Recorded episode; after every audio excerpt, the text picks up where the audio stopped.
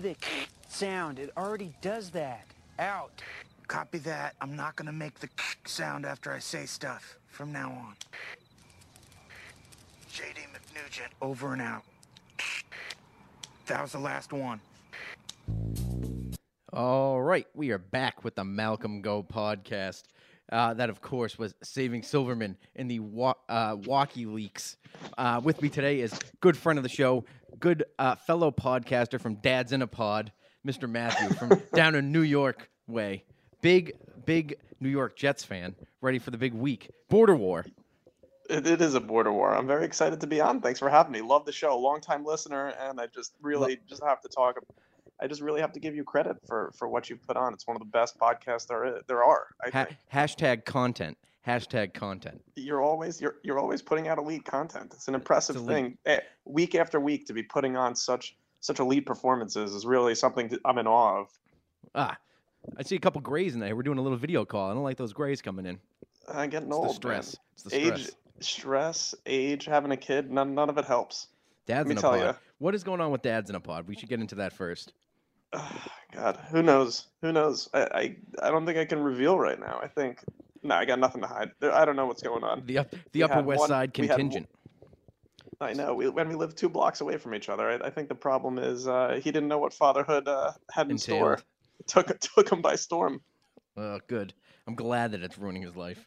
Yeah. It's uh, taking over. So, got you on here. Wanted to talk a little bit of walkie leaks, walkie-talkie leaks. Um, so I have here my uh, prep sheet. So it's it's it's been getting exhausting because obviously the New York Giants, their um, penalties have come down, um, and it's it's getting exhausting showing the bias, the penalties the Patriots receive versus other teams, especially those in New York. I know maybe you think this is fake news, hashtag fake news, um, but it's just a fact up here in New England that everyone believes it.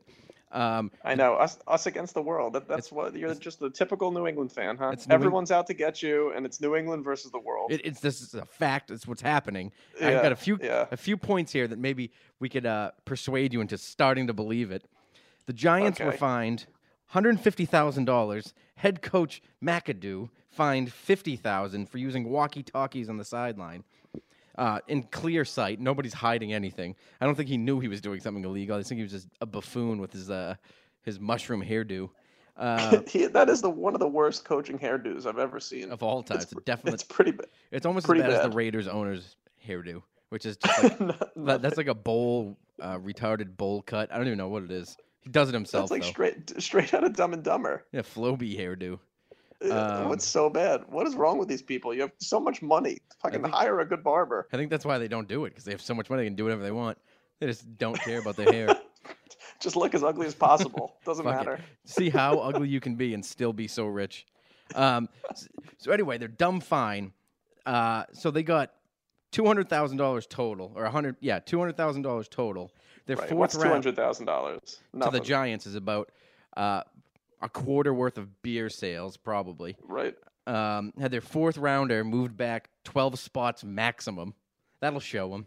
Um, so nobody's ever done this before, I guess. So the issues with the walkie-talkies is they can't be shut off, right? So headsets, um, they are supposed to be shut off at 15 seconds, or the NFL controls the headsets. So they're shut off 15 seconds before the play clock ends, so you can't talk to the quarterback anymore. So there's there's issues with that. So there was a couple things. There was one they were um, you know, nobody knows if they're where they were, who they were talking to, basically, or if they were dialed into something. So there was reports that they were possibly dialed into the uh, the Cowboys channel, listening to their defensive plays.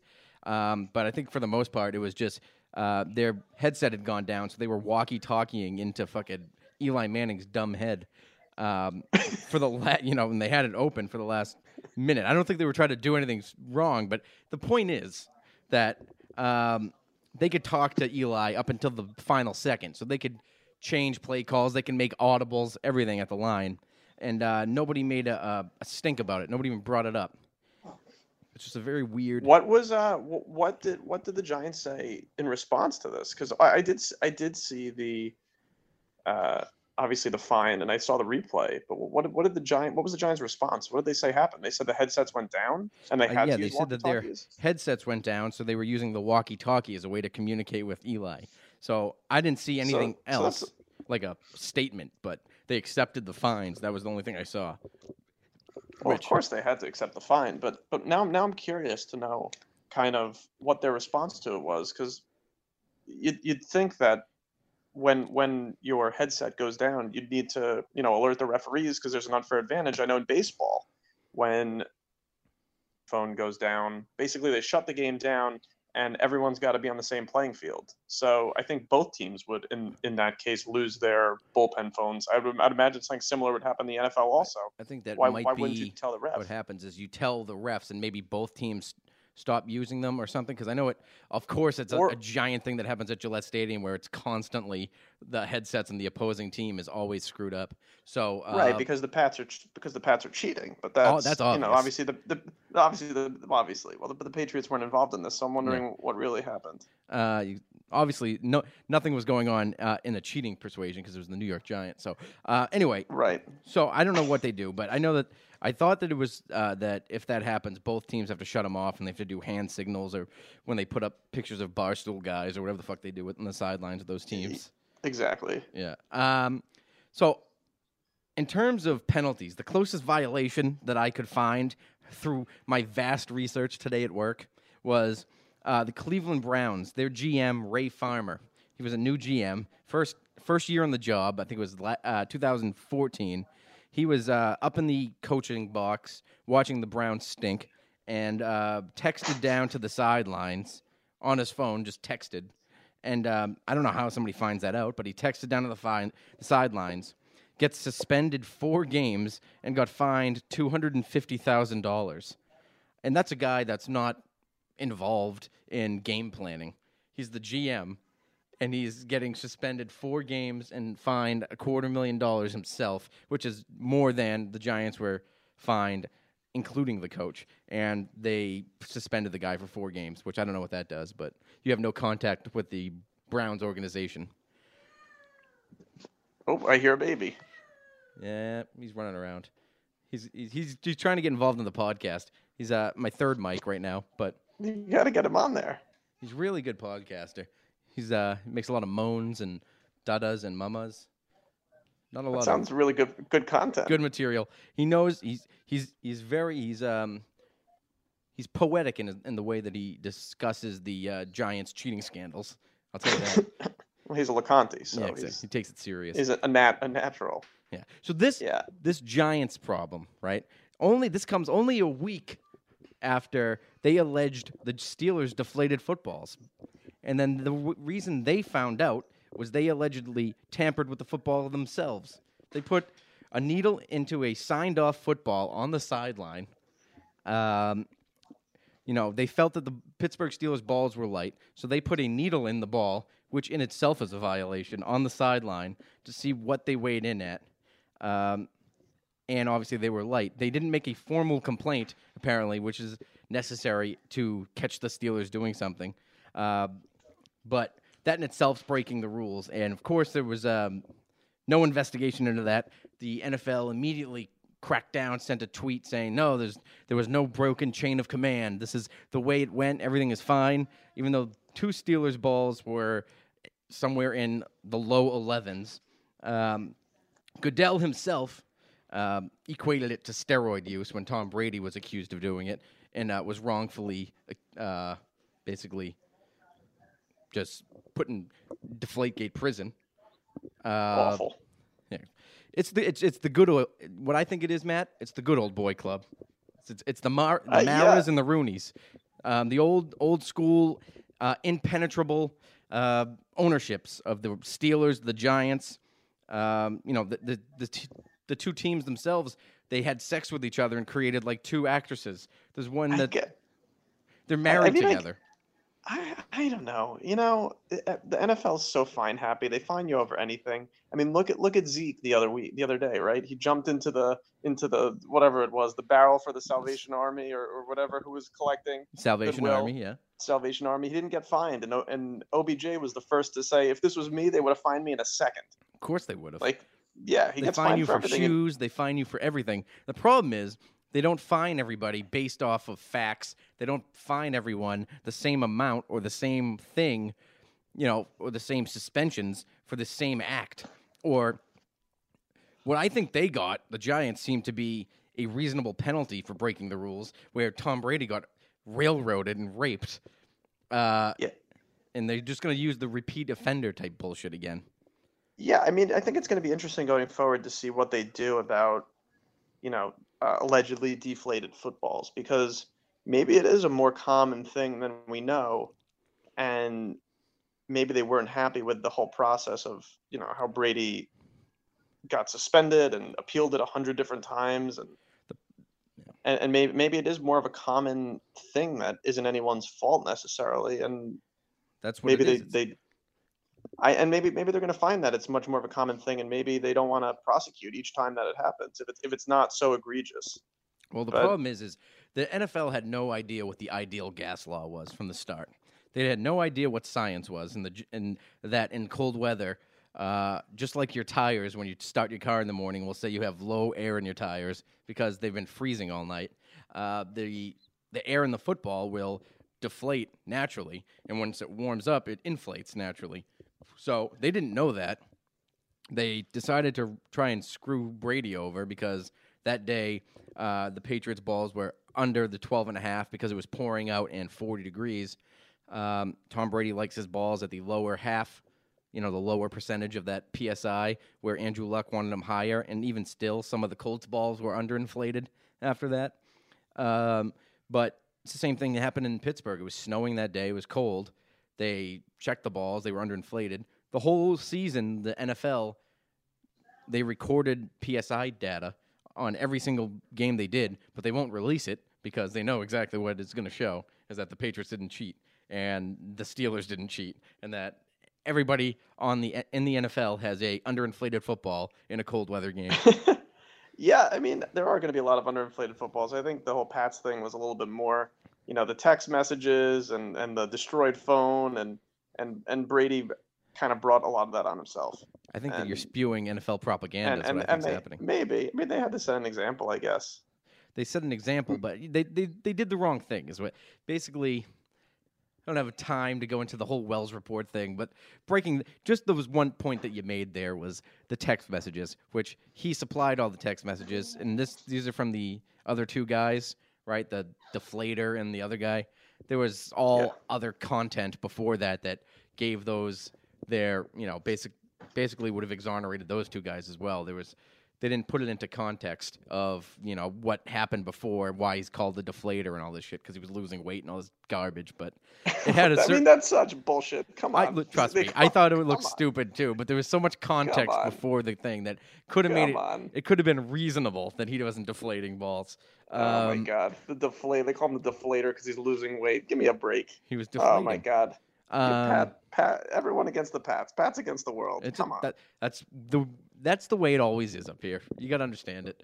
It's nobody wants us to win. It's because ever since uh, ESPN and everybody was was lying about um, walkthroughs, filming the walkthroughs. Marshall Faulk still thinks it's true. Thinks he lost the Super Bowl because the Patriots filmed their walkthrough in 2001 because ESPN reported on it for 15 years. Um, so it's just uh, I was just getting into it because of the Giants because basically I was thinking I was reading up on it and there's this lady Lisa Friel right? She works in the office the NFL she's the head prosecutor for or she was a big prosecutor in New York. She um she was hired as the VP of investigations which is a thing that they made up um, like two years ago after Ray Rice knocked his wife through an elevator door. Uh, right. so they created it, and she is. I read a, a whole report on her. She's a self-titled rabid Giants fan. Her basement in Brooklyn filled with Giants memorabilia, painted red and blue, and then her office at NFL, whatever NFL um, headquarters has Eli Manning photos and everything. So she's she's the lady who has to investigate and give fines out and suspend anybody with domestic violences. So uh, obviously, this year the Giants head kicker Josh Brown suspended one game for domestic violence uh, until obviously he was cut later because he was an idiot and left his journal uh, where he basically he he quote he quote viewed himself as God and she was his slave, and admitted to abusing her twenty times. Uh, but Brown, you know, made the mistake, released the journal. Friel couldn't figure this out, even though he kept a journal of him beating his wife. Um, you know, and she's this big time investigator that gets hired by the NFL but couldn't figure it out. Um, but the the main the main point of this whole conversation was that they don't like to give out the same penalties for people. So Goodell promised that there was a baseline six game suspension for domestic violence, something that they gave Greg Hardy, something that gave every guy that has domestic violence problems in the NFL. Uh, but mysteriously, Josh Brown got a domestic violence put against him and only received one game, and he was one of the worst offenders of it uh, that there was out there. Um, So, so you think there's bias in NFL headquarters? I think there's bias in he- NFL headquarters uh, against the Patriots, when, and then I also think that there's uh, obvious bias for the Giants, where they'll look the other way. Uh, not just the Giants, but also the Jets, because of The Jets? I don't, Just- the Jets get no preferential Well, treatment. what do you? I'll get to that. you- I'll get to that. But honest, but there's people in the NFL offices that worked for the Jets or worked for the Giants at one times, or or or are Well, children of NFL head- Giants or Jets. NFL headquarters is in New York, right? Exactly. So you're gonna. I mean, yeah. So there's gonna be a little bit of overlap because of the regional, the regional thing. I agree. why can't move to Memphis? They can go to Memphis. They could go to uh, St. Louis. It's There's no the- NFL there anymore. Well, it should be in New York because New York's the most important city in America. Well, after Saugus. Well, that goes without saying. That goes without saying. Um, so, if you want to talk a little bit about the Jets, so the other team in East Rutherford, the Jets, right? Um, even though now now they regret it, there is a um, they tampered with Darrelle Revis when he was um, with the Patriots, right? So Fact. Fact. fact, fact, right? So Fact. to sign him, their jock itch powder owner, he said uh, he would love for Darrelle to come back when he was under contract with the Patriots. Patriots uh, made a complaint, like you're supposed to do, send an email, fined hundred thousand dollars. Um, Manish Mehta Right for for for a com for a comment For a dumb oh, I comment. fucking hate Manish Mehta. Manish I Mehta don't is like an him idiot, by the way. So I, he's very I'm, small. I didn't I hate he- that you're gonna. I hate that you're gonna. I don't. I don't even know I'm how not big he is, quoting but I hate that you're gonna quote him. You're I'm not quoting quote him. I'm writing.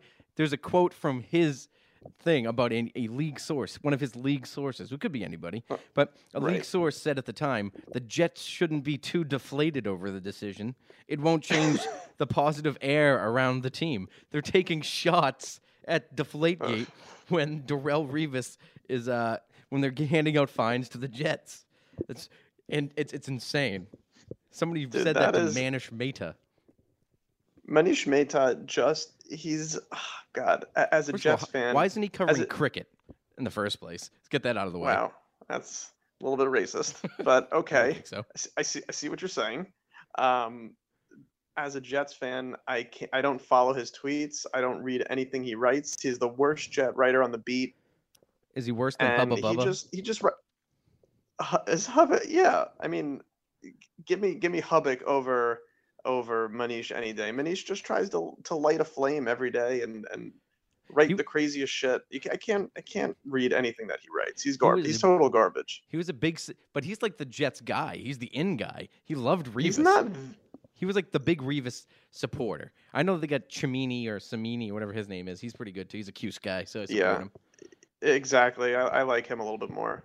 Um, so, but, But- Manish is always the one getting quoted up here in Yeah. uh, the Boston Globe and stuff about you know what whatever the Jets talk is. So it's always He, he gets Manish. quoted a lot because he says a lot of stupid shit. He's very quotable. yeah. He's annoying. What is he? Daily News? I don't know. Isn't I don't think he's the Post. I don't even. Uh, I don't know. I don't know either. He's but he's just all I only know is he's terrible. Yeah. He's the worst. So, so he was the Jets for Revis were fined hundred thousand dollars, which they regret now because obviously he stinks. But um, so all the while, the Kansas City Chiefs lost a third rounder and a sixth rounder and were fined $350,000 total for the exact same thing with Jeremy Maclin. So, Jeremy Maclin under contract with the Eagles. The, uh, the Chiefs say they would like him on their team because of Andy Reid. They get fined, lose a third and sixth rounder, and fined $350,000. So your point's proven. There's no rhyme or reason to any of these fines or suspensions or whatever. They don't Goodell, whatever. Yeah, Depends Goodell on what side. What depends what side of the bed he wakes up on. He decides, oh, you're gonna get suspended from this the many hip. games. Pew pew pew. Yeah, whatever, whatever feels right at the time, you know. Whatever, I- I whatever just the body wants. The whatever the body wants. That's it. So, um, I but I will say this: just want to make the point that if Bill Belichick had a walkie-talkie on that sideline, this there would be people picketing outside of Gillette Stadium right now with fire, trying to burn it down. Uh, Bob Kravitz in Indianapolis would be saying. Talking to uh, Robert Kraft through his column, saying that they have to fire Belichick. He's got no class. He's a cheater. Um, you know, making making Belichick uh, apologize for breaking the fans' hearts. Why does he always have to cheat and be such a bad, evil man? And it, Yeah. none of this is happening anywhere else, and it's all No, the- because of the, the- f- stupid Spygate, which still nobody understands. Because Uh, the me- the media likes to over sensationalize everything, and and yeah, sure, the Pats are always going to be the bad guy. until but- they suck again, which until Yeah. Belichick is no longer the coach and Brady's no longer the quarterback, this is going to constantly happen. But Yeah, So it's just a pain in the ass. I just, I just want them to be consistent in their penalties and should their obvious bias. It's an obvious bias against the Patriots. Um, they, you know, other owners hate the Patriots because they feel like they skated on Spygate, um, which I don't know. They got the biggest fine and penalty in history. Lost multiple first round picks for just that and Deflategate, a thing still unproven. Um, the NFL, you know, the NFL, like you, like I said earlier, they came out and uh, tweeted immediately after the Steelers uh, ball thing came out that no, no, no, no, they never broke the chain of command. There's no issues here. The Giants didn't do anything. The Steelers didn't do anything. But uh, Chris Mortensen's tweet about 11 balls being un- under 11 pounds still hasn't been removed from ESPN and never was corrected by uh, the NFL. Not one tweet ever since. Uh, it just they never want to go. Uh, there's so many other things. I mean, you can go on the Patriots website and literally go point by point on how the NFL has handled it with the Pats. Um, but it's just an obvious bias up here in New England. And th- like I said, the old boy owners, they're never going to get um, they're never going to get fined or penalized anything serious. I mean, they're I don't. I, I think I think your your point is overblown about the bias in New England, and I th- isn't aren't Kraft and Goodell like buddies? yeah. I think everyone's. the I think Kraft- every Kraft- owner's Kraft- buddies with the owner. They're all they're all they're all in it to make money. they're all making zillions. I don't all- think they care who it is. Be Uh, honest. Yeah, no, that's true. But but Goodell and Kraft, I thought had a decent relationship. I think up until until the whole Deflate Gate, Kraft obviously was pissed off at Goodell. I don't know how public he was about his displeasure, but but uh, I think before before that they were pretty close, tight knit, the two of them. They were tight, and they and there were no issues. I don't think up until um, the Ray Rice thing was the only thing that kind of set uh, Goodell's down a, a path where she's never going to recover from. I mean, the domestic violence thing is going to be the end of Roger Goodell in the NFL. Um, they can't be consistent with it. They can't stop it. Obviously, um, you pla you're messing with whatever thousand uh, a thousand jacked up, juiced up guys that come from broken homes and want to just don't know how to treat women or treat other people. So they're gonna eventually, um, you know, they lose their minds. There's so fucking so much testosterone in these guys' bodies. They can't stop it. Yeah, it's not just the NFL. It's it's, Well, it's all prof- all professional athletes. Yeah, uh, it's a big problem. Obviously, I don't think any leagues dealt with it. Even You know, college, the as guy well as Joe they could. Fucking belted that woman for no reason. I didn't even see what they were doing. I was watching the video the other day. It was insane. Put her, knocked her out cold at a at a fast food restaurant. Just did you watch it? I didn't. I did not watch it, but I know what you're talking about. Yeah, the Oklahoma running back. Yeah, he walks He into was, uh, like well- a looks like a fast food restaurant and just looks like he tries to hit on the girl and like I I don't know if he was a gay guy or just like a guy friend, but he was very small and like turned around and was like, "Hey man, what are you doing? Why are you trying to hit on this girl right here?" Just walked right in out of the street up to the table, started talking. He pushed the guy out of the way. She came over, slapped him on the chest or in the face to like get away. She looked drunk. He looked obviously hammered, and he just, you know, he stepped his foot back like he was going to hit a home run, basically. So he knew he was, he was throw. He wasn't throwing. Just a full. Yeah, he was not wind up. throwing a fucking swatting a fly away shot. He was throwing a full fucking Mike Tyson right hook, and he, kicked- oh, he knocked her out cold. It was one. It had to be the worst thing I ever seen. And I just saw the um, a tweet from Oklahoma saying that if that happened in uh, 2016, he'd be kicked off the team. Oh, okay, good. If that happened in 2016, he'd be kicked off the team. Yeah, that happened in 2014, so he's not off the team anymore. Oh, oh, oh, it was an old. So it was an old. So it was like two years ago, but the video just come out. But Got it. No consistency. I mean, these guys, nobody, they don't care about women. They pretend they do. The breast cancer thing's over now because they couldn't make any more money off of it. Um, I mean, just the stats on that alone were ridiculous. How much money they were actually h- handing over to the breast cancer uh, charities was minuscule. So it was like I didn't. I hadn't heard about this. I didn't know this. Oh, that was so obviously you know like the pink thing in October. They for years and years they wore pink uh, towels and headbands, all that shit, and shoes. Yeah, sure. All the, all the, all the professional sports do something like that. Yeah, so they started whatever ten years ago. They every October they wore pink towels and all that shit. So there was like a, a report, and it was a true report. It was basically they gave something like five or six percent of the proceeds of all the pink stuff to uh to charities for breast cancer, and all the rest just went in the NFL's pocket.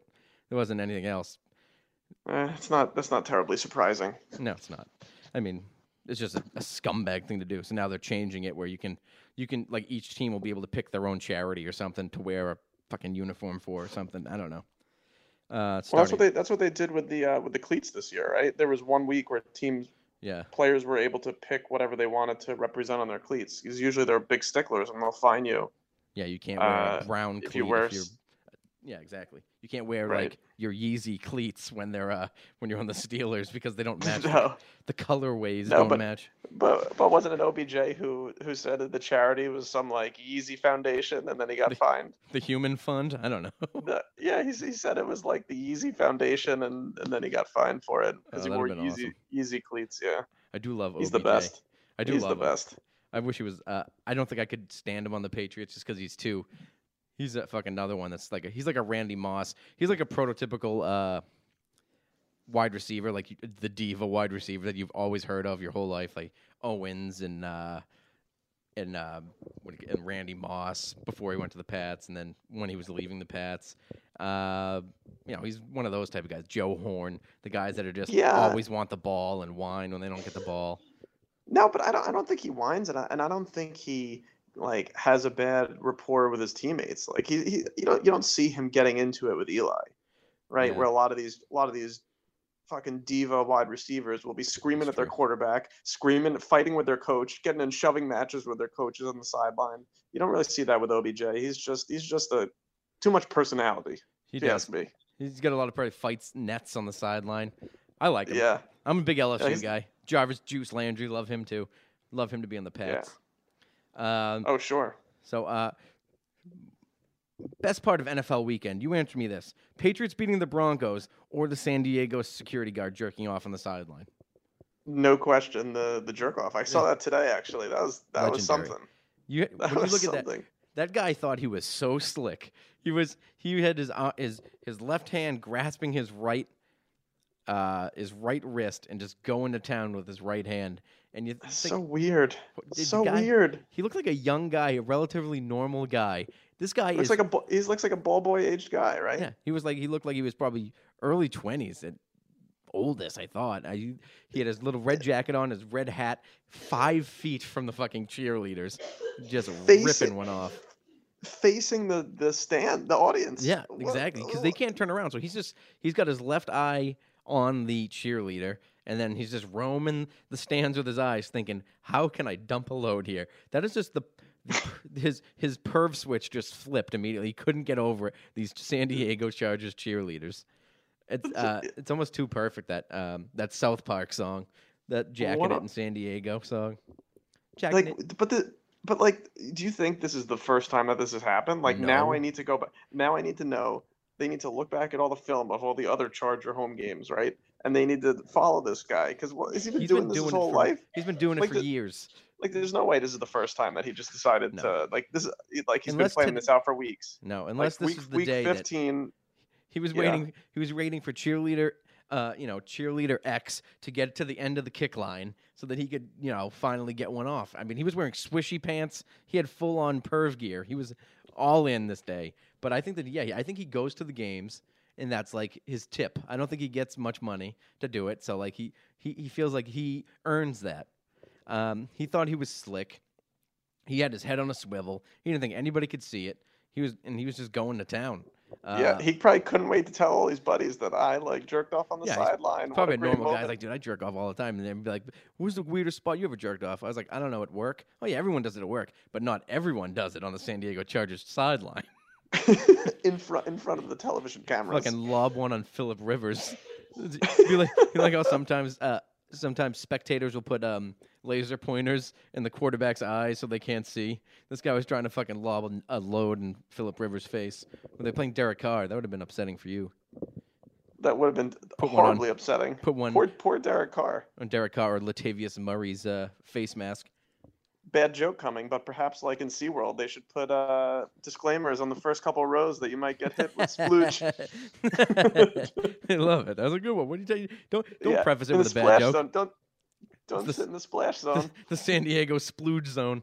That that guy is probably those guys had season tickets. They've seen him every single time, and they were like, you know what? I'm gonna film him this time and show my friends. He probably didn't even want to get out. He was probably that's probably the San Diego Jack and security guard, and they all laugh and high five and see. They all laugh and think it's funny, and then now it got out and it's ruined. It was probably the yeah, hilarious some, thing some that ass yeah. some asshole in the stands videotaped it, and ruined it for everyone. It was, everyone Ruined it it was for the whole. I'm sure. organization. The whole end zone was laughing about the Jack and security guard.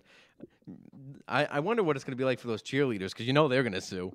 They have a fucking uh, a guy jerking off two feet from them, and uh, you know they had no idea, so um, they were going about their business, um, cheering on their Chargers, Superchargers, and uh, now they're in the video being main the main content.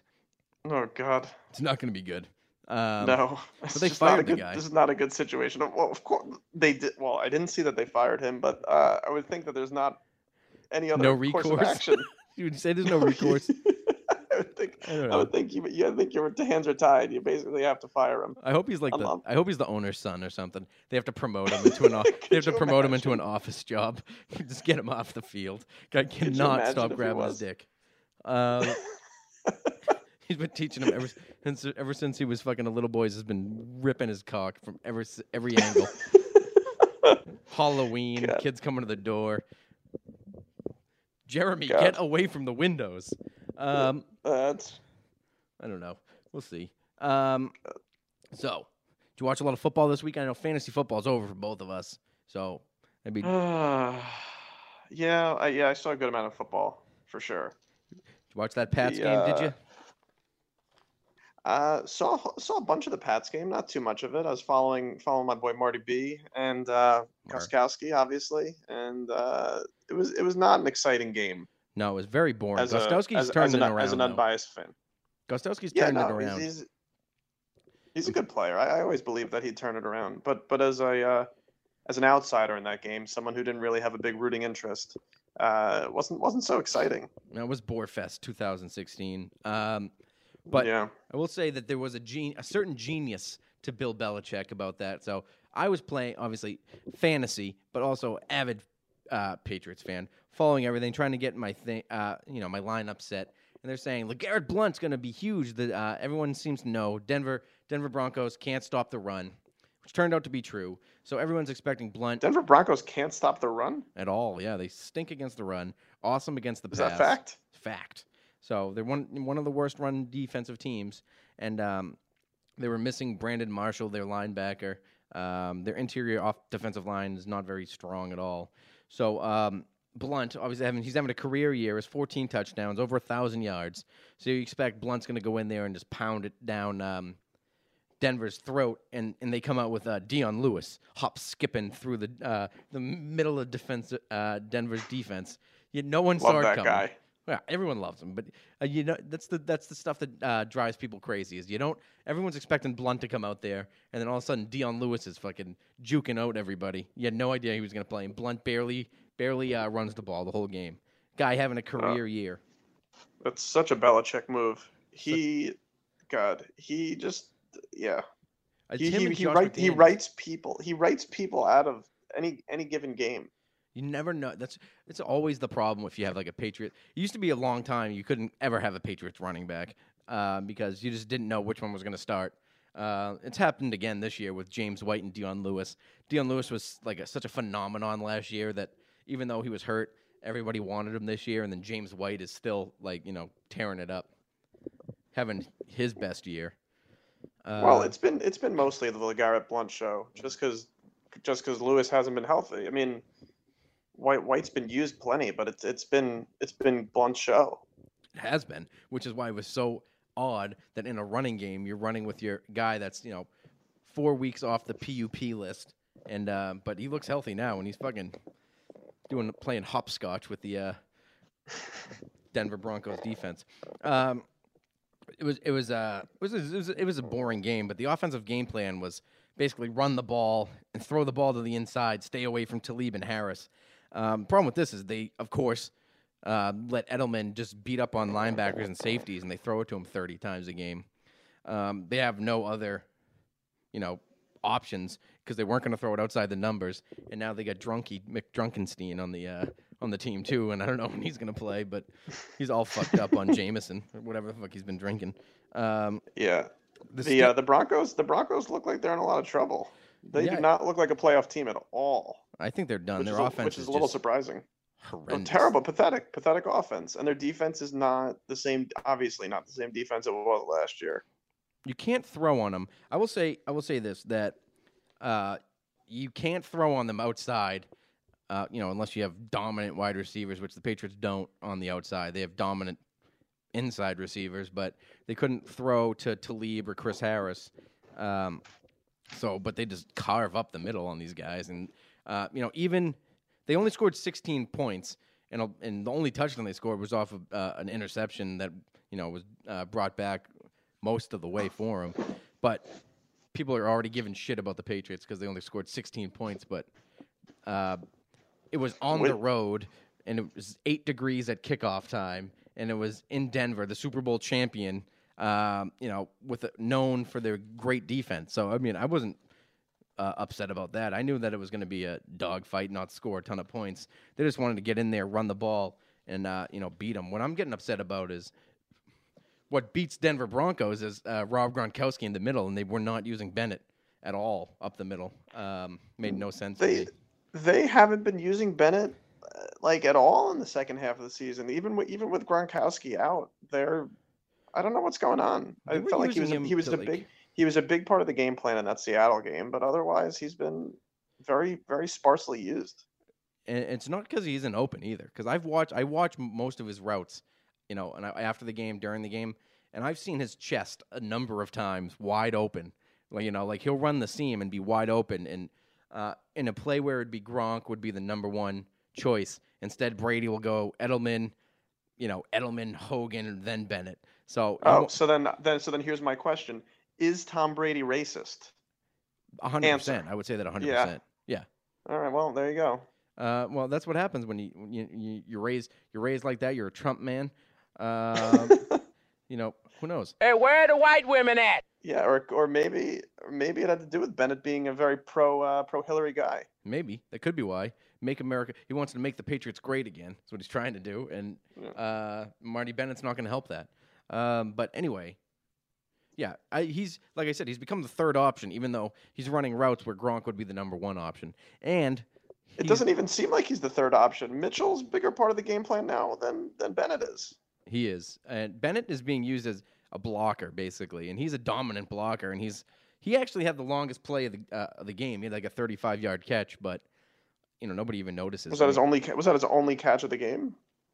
he had another one for one yard, which is another Oh. frustrating thing. If you're going to take over, I, he's not trying to be Gronk.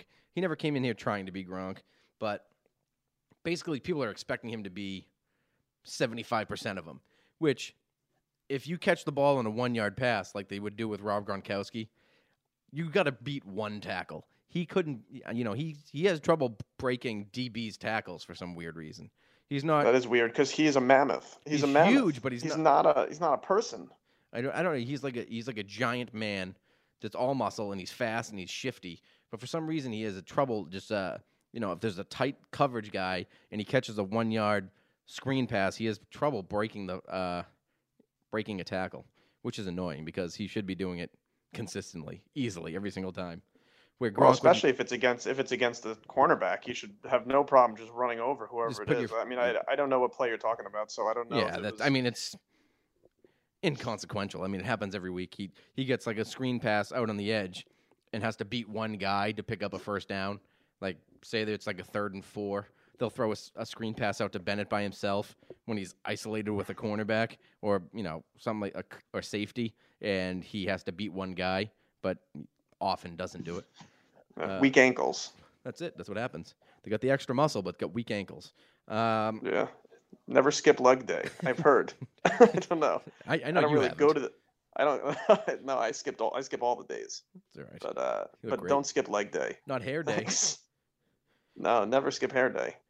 Here's 100. Um, so of course everyone was talking about the um, the since the Patriots only scored 16, this was the uh, quote unquote the dreaded blueprint for stopping the Patriots offense. Um, Oh, now they got now they got the blueprint. every this is what always happens every single year. Some team has the blueprint to beating the Patriots. Uh, I don't think the the, uh, the Broncos really stopped what the Patriots wanted to do. The game plan was run, control the ball, control the ball, and just dominate their inexperienced quarterback. Uh, like I said, it was eight degrees at kickoff. Um, they didn't do shit. I mean, the much the much maligned Patriots defense only gave up three points on the road, shut them off, shut them out in the second half. Um, they still have Demaryius Thomas and Emmanuel Sanders, and they didn't do anything. Yeah, no, like I said, the, the Broncos are just a mess, and and I don't I don't think you can drop a blueprint for beating the Patriots based on this game against Denver. I mean, Belichick, kind of the genius that he is, comes up with a completely different game plan based on the matchup, based on the game, and and looking at this game in kind of as what it is I don't know how you can drop a blueprint. I mean, there is a blueprint for beating the Pats, It's always been the same um, blueprint. which, which you'll probably which you'll probably see this this week, right? definitely with the New York Yeah. Football Jets coming in. Bryce Petty, that's the Yeah. blueprint right there. The Uh, genius. no, it's Todd always Bowles, been- the genius. It's always Yeah. been play tight man coverage and be able to rush Tom Brady. There was always, I mean, that's the blueprint for beating any NFL team. Not being able to beat, uh, you know, single coverage and rush the quarterback. That's the blueprint always. They every yeah, time and the, they the lose, Pats the Pats defense is it's good, but it's not. no, it doesn't yeah, blow anybody away. Yeah, it doesn't blow anybody away. They give up a lot of yards. They've given up the least amount of points in the league, but they haven't played the greatest offenses in the league either. Um, Uh, that's true, and and the Pats have done a good job of controlling the ball, so so their defense isn't on the field all game like you know. Yeah. Like the Broncos, for instance, right? They can't they can't control the ball. They can't possess the ball at all, or Yeah, or the, the Vikings, right? Vi- Vikings have this baller defense, but but the, the Vikings can't run the ball, and their their defense is on the field ninety five percent of the game. So it doesn't really matter how good their defense is; they're going to give up points. Exactly. Uh, and sooner or later they start dropping like flies because they're out there playing 40 minutes a game and they can't breathe anymore and they break ribs and they play loose and get give up big points and hurt themselves. But some of the some of the defense is playing really well. Trey Flowers, for instance, hog, uh, dominating. He's dominating from the inside, which is crazy. So last eight weeks he has seven sacks to Chandler Jones three. Uh, yeah. Trey's mostly just, but what's what's good about him is he's rushing from the interior, uh, where Jones obviously exclusively from the outside. So Patriots are doing this thing now where they're using this five man rotation on the D line. They do that old Giants NASCAR front, which is just all speed rushers. Uh, Love it. No, love it. So they got you know Sheard, who's playing uh, his balls off right now since being benched. Um, he's you know he's playing Ninkovich, Long, um, Trey Flowers, and like they got McClellin in there too. So they got all those guys rushing, and they're all working off each other and dominating. Um, so it's exciting to watch. I mean, they're playing together really well now, and they got like um, you know good consistency. This week is really about the border war. It's a border war on Christmas Eve. Uh, The the the game, the big rivalry, the right? big rivalry. The great yeah. Bryce Petty and his New York Jets are heading to Foxborough on Christmas Eve, trying to upset the Pats. What do you Sure see down in, in Jets land? Uh, what's your Well, I perspective on the Jets this year? Oh God, where do I even begin? They have more problems than I can count. They have half their team on IR, but even if everyone was healthy, the Jets would still be just a dumpster fire. I just don't understand how a team know, goes the- from ten wins to what they have now. It was it was it was 10 wins against kind of a soft schedule uh you know a new offense where where other teams maybe didn't have didn't have the script on these guys fitzpatrick had his best season ever it was there was no way he was going to replicate what he did the year before and they gave fitzpatrick too much money this year they gave forte too much money and kind of thought that they were just a couple players away from kind of competing for not only a playoff spot but a trip to the super bowl and ignored all these other issues. You know, God, the defense was the, a the great roster's such a mess. year. I mean, the defensive line on paper is The- the, best defensive line in the NFL, besides maybe the Rams and the Jets. the No, I, I wouldn't. I, I wouldn't. I wouldn't disagree with that. Sure, uh, even though they lost uh, Damon Harrison snacks to the Giants, and he was just a, a major, major part of the run stop uh, in the middle of, of that defensive line. But on paper, the defensive line should still be great. The secondary is a mess. The linebacking core is young, but but they're also a mess. Revis has just quit on the on the field basically. Uh, God, this the whole secondary needs to be. I mean, the the Jets really are in desperate need of a rebuild. Uh, the next two drafts are pretty crucial. I was reading. They today- really they really need to clean house. They have just so many bad contracts. They need to they need to rebuild the offensive line. They they need to they need to rebuild the the running back depth. They they need a better secondary. They need better linebackers. Obviously, they need a quarterback, but I don't even know what to do about the quarterback situation.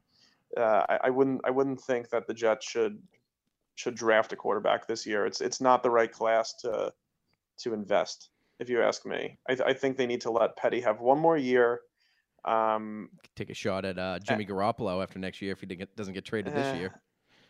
Ah, no, I, I think I think next year's quarterback class, uh, the 2018 draft class, is going to be filled with a bunch of really good quarterbacks. A couple that I'm really excited about, and I think the Jets should build around that this year. And then if Petty isn't the guy, which he's probably not, to be perfectly honest, I like Petty. I don't think he's obviously the long-term solution. Uh, then I think you take a quarterback like uh, like the USC quarterback Darnold, like the Washington quarterback Browning, maybe even this Wyoming quarterback. Watch at nine o'clock. Wyoming's playing their bowl game. He's supposed to uh, be a lot like uh, Wentz, right? Mid-major, Uh, I mean, big guy. uh, you know, they're good. He's a big guy. Yeah, he's got he's got the the right build, and he's got some mobility. I, I think people it's a lazy comparison just because they're both like Sorry. you know coming from these from these small schools up in the Midwest. Uh, you know, Wyoming and where was Wentz from? North Dakota, South Dakota. Yeah, North Dakota. I, I think uh, so. So they they get a little bit less exposure. Uh, fighting Sioux. I, I think this, yeah. Uh, I think uh, he, he his numbers don't jump out of the page this year, but I think next year he's going to have one of those stud-like years, and people are going to say, well, you know, he hasn't really played too many great teams. He struggled a little bit against San Diego State earlier. San Diego State's got a really good defense. Uh, uh, you know, I didn't come on here to analyze him per se, but nobody, but I, no- I, but- nobody knows mid-major football like you, though. That that's where you get all your fantasy Uh, yeah. players from. That's where uh, you really that's your bread and butter. that is my bread and butter. I actually really like this Wyoming running back also, Hill, Brian Hill. Uh, I think he's going to be a player. You can watch him run also at nine o'clock. I will watch that. Uh, yeah, so so I, so I think the Jets need to basically fill out a lot of their roster this year through the draft Mm-hmm. and get rid of a lot of these contracts, and and then in 2018 find their quarterback. I actually think the USC quarterback is their way to go. they- Darnold, he's he looks like he's he's something special. Yeah, he had a good win up in Washington this year. I just what is I mean, who's their franchise player at this point? Who because they're gonna have to at least get rid of Who's the would- Jets franchise quarterback? they quarterback? have to get they have to get rid of Revis this year. They have to get rid of Brandon Marshall probably. Probably. Uh, I, would- would like if they can get rid of Brandon Marshall. Just, I mean, I like Marshall as a player, but he's, he's just getting paid too much, and he's he's, you know, kind of past his, his prime, obviously. Uh, Mangold's getting paid a lot of money, and and he's not healthy. Revis is getting paid too much money. Uh, who else do we have making too much money? Forte's, but there's nothing you can do about Forte's contract. I think we have him for one more year. Obviously, Fitzpatrick's gone. They just have just a lot of big contracts to older players because they thought they were they thought they were in win now yeah. you know, especially especially that Revis deal. Ugh, God. The Revis that one's a problem, but I also think that I don't know, something about that that's fishy to me. I don't he shouldn't go from being good being dominant 2 years ago to good last year to being the worst cornerback in the NFL right now. Uh, he should, yeah, shouldn't mean- be that much of a drop off. There's something fishy about that. He says I mean, may, maybe maybe there was something weird that went on this offseason and he came in overweight and who knows, but Yeah. I, I don't know.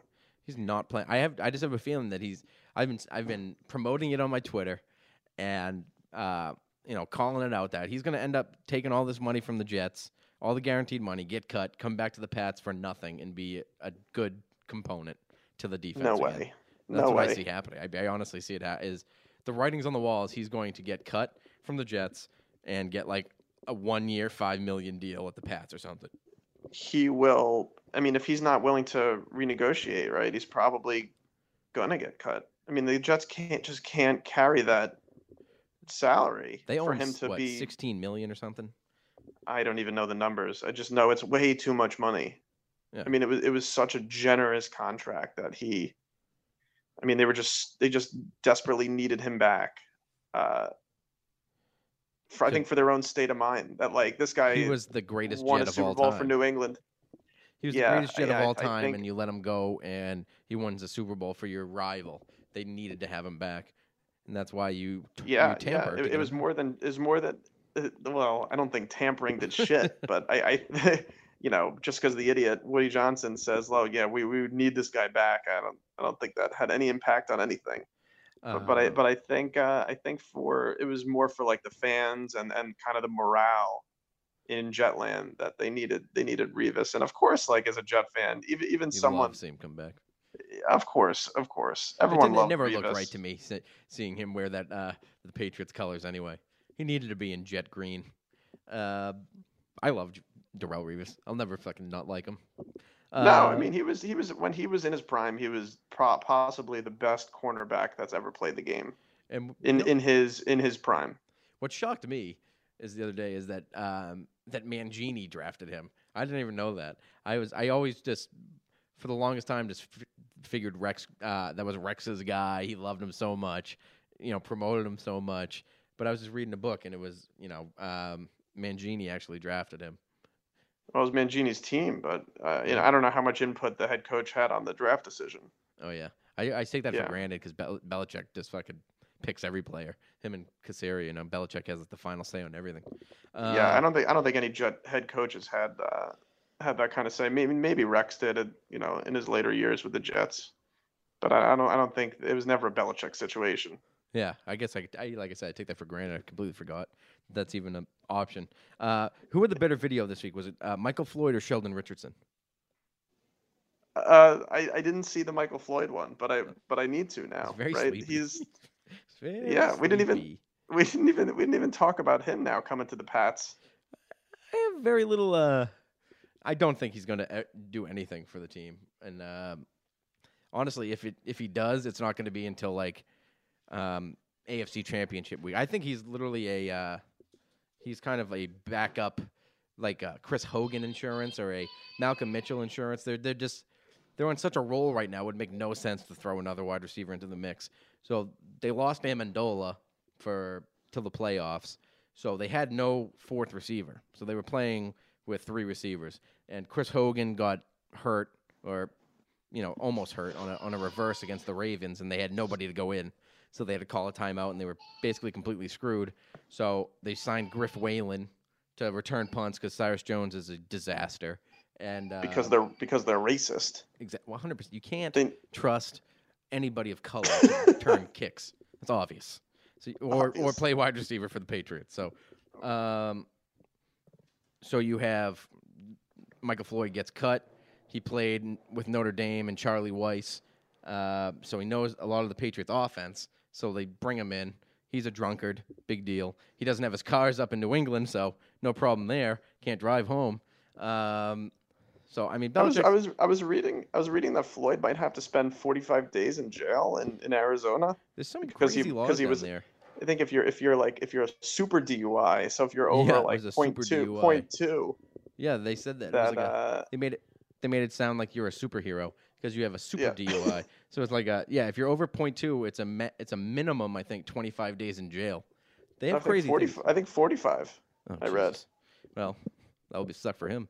Probably or maybe it was up to maybe 45 was the maximum. I, yeah, I don't I don't know what the rules are. I think they had some we weird gotta- governor that uh, If, if only if only we had a uh, a lawyer friend of ours who could have been on the pod today to talk through this legal battle. we have a gay friend with a cat, also a lawyer.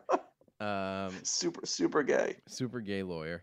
Um, but I know that Arizona does have a, um, you know, they have a weird governor or something that has like a tent city, like basically where they all these prisoners all they do is work all day, like even for like minor pot violations, they get put in this tent city and they have to work. Uh, I don't know that. I think we should. I think that sounds like a reasonable thing to do for for those pot smokers. I would. I would put them all in a. If they have a- in a Crohn's disease and they're smoking pot and, and blaming their Crohn's, send you them. leave you leave the Crohn's out of this. This Mm. is. Yeah. so I mean, I know that um, I, I don't know what Michael Floyd's gonna do. I mean, maybe he comes in, but I just don't see them putting him into a because it's just gonna ruin the the progress that Mitchell and Hogan have made. I mean, if he does anything, he's gonna be the fifth wide receiver, and they just basically the Patriots are gonna get first look at what he is like as a person because he's a free agent after this year. I mean, I I saw enough of him last year and to know that Floyd's a good player. I mean, he's a he's a really really good wide receiver and a, and a good deep threat. So you guys were able to pick up kind of for nothing a really talented deep threat wide receiver who's who could play right away if, if the Pats wanted him to. Yeah, I mean he's he'll add to the compensatory formula no matter what. I mean he's good. I mean if they don't want to keep him, I think they're gonna get him for cheap anyway because he was drunk and fucking driving, and almost could have killed people, but never did. Yeah, but but he'll but but he'll fetch something on the open market. Got to think that enough teams need a, a good wide receiver, but I guess there's there's a pretty good supply. And you can draft a wide receiver these days in the seventh undrafted free agent, even right? The I mean that's the Jet. how they always pull their wide receivers is undrafted free agents or seventh rounders. I mean Malcolm Mitchell's the the biggest hit they've had ever probably uh, at a wide receiver at a high round um, since Deion Branch. So they never make these plays. I mean everyone's so surprised that Malcolm Mitchell is is working out. No, he's a good player. I like him a lot. Yeah, no, he's good. Um, so let's do a little bit of a uh, prediction time, and we'll Sure. wrap it up. So, Sure. I, I mean, if Fitz played, I'd say this would be closer, and probably the Jets would have a lead at some random point in the game. That's the way it always Yeah. works out. But uh, I think that the Patriots are going to eat Petty, basically. Honestly, I think they're going to demolish him, and it's going to be like uh, thirty-four to ten, something like that, in that range. Uh, oh wow, you're giving the Jets a little bit of credit, huh? Thirty-four to ten. Uh, I, I I don't think the offensive line can hold up, and I think Petty's going to be under too much fire. You know, to no fault of his own, but uh, but I think the Jets. I think the Jets stay in it for a little bit. I think Powell is playing at a really high level right now, and uh, and I really like some of these wide receivers the Jets have in Nunwa and, and Robbie Anderson and I love a Nunwa. yeah, Nunwa's a good player. Uh, I don't know, but the yeah, but the Jets defense is just gonna give up, and Brady will tear him to pieces, and and the Jets aren't gonna be able to block for Petty. I'm gonna say, I'm gonna say this one's not close at all. 45 to six. I don't know if the Pats gonna- can put up 45 right now, but uh, we'll see. I mean, um, so you got anything to plug? Any dads in a pod to plug? I got. We haven't put out new content in a while, so I don't want to. Uh, But it doesn't. It doesn't. Um, it doesn't go But, anywhere. but so listen, but listen to the old, listen to the old episodes. They're on. Uh, what, what's that? Uh, ah, shit. I don't know. What's that old TV station that plays all the oldies? But listen, but listen to the oldies. They're good. PBS. They're good. They're good stuff. Sweating to the oldies. All right. Uh, Yeah. This this podcast was brought to you by uh, Orange Dinosaur Lasagna and Kowloon. Uh, what? Yeah, it was. Those are my podcast sponsors. Please don't don't got- ruin my live my you live got read. sponsors? Yeah, I got sponsors. Kowloon co- comes in. They told me the low main. Uh, come have some of their Saugus wings and uh, enjoy the Malcolm Go podcast. Big fans uh, down there on Route One in Saugus. So I've been to Kowloon. Love it. Love great. the place. Great mai tais. Get the brown if you can. Um, actually, I prefer the white. I don't know why I said the brown. Um, so anyway, uh, follow me at Malcolm Go Pod on Twitter or at Brady Disciple on Twitter. And of course, we got too many emails this week. A lot of those questions and a lot of those things were answered via email.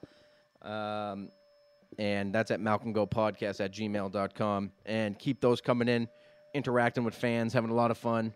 Um, our sister podcast or brother podcast, Dads in a Pod, is coming back soon. Uh, We'll be back. We'll be back. Thanks for coming on the podcast, bud. You going to the game? You going to the Jets game? Uh, I'm not only because of the baby, because it's Christmas Eve. You Oh, take that. yeah, I guess. you don't remember that stuff, Yeah. you know. No, I didn't. I didn't think take that into account. I just, you know, Thought maybe if you were food. thought maybe if you were a big enough fan that uh, had his own podcast, maybe you'd go to the game. You know? I'll watch the game. I'm not going to Yeah. go. All I gotta- right. yeah, no, there's, there's no re- there's no re- there's no reason to go see the shitty Jets play in the freezing cold. I know. All right, bud. Love you. Love you too. Thanks for having me on. It was a, it's been a it's been a great experience. A treat. All All right, right. man. I'll see you. Take all right. Bye. Bye. That was Matt, and that is the end of the podcast. Thank you, and go Pats. Do your job. All right, don't try to make too much out of it. Just do your job. Seven, eight months ago, right? All for this moment. It's about honor. It's about respect. We win this game, you're honored. Your kids are. Your family's honored. We. Stack receivers, two to the right. Russell Wilson extends the hands he has. Wilson, quick throw. And it's intercepted! Intercepted by Malcolm Butler! Butler has it at the one! Malcolm Butler! Stepping Warner goes back to throw, and here's the blitz by Mike Vrabel. The pass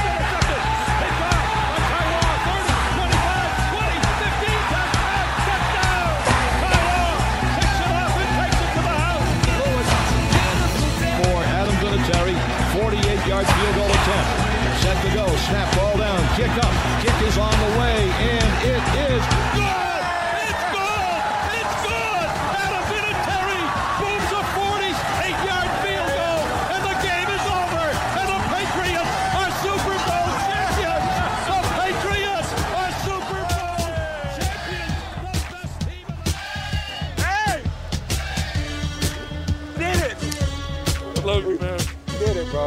I love you. I love you. You worked your ass off. You're the greatest quarterback in the world, man. Hey, I love you.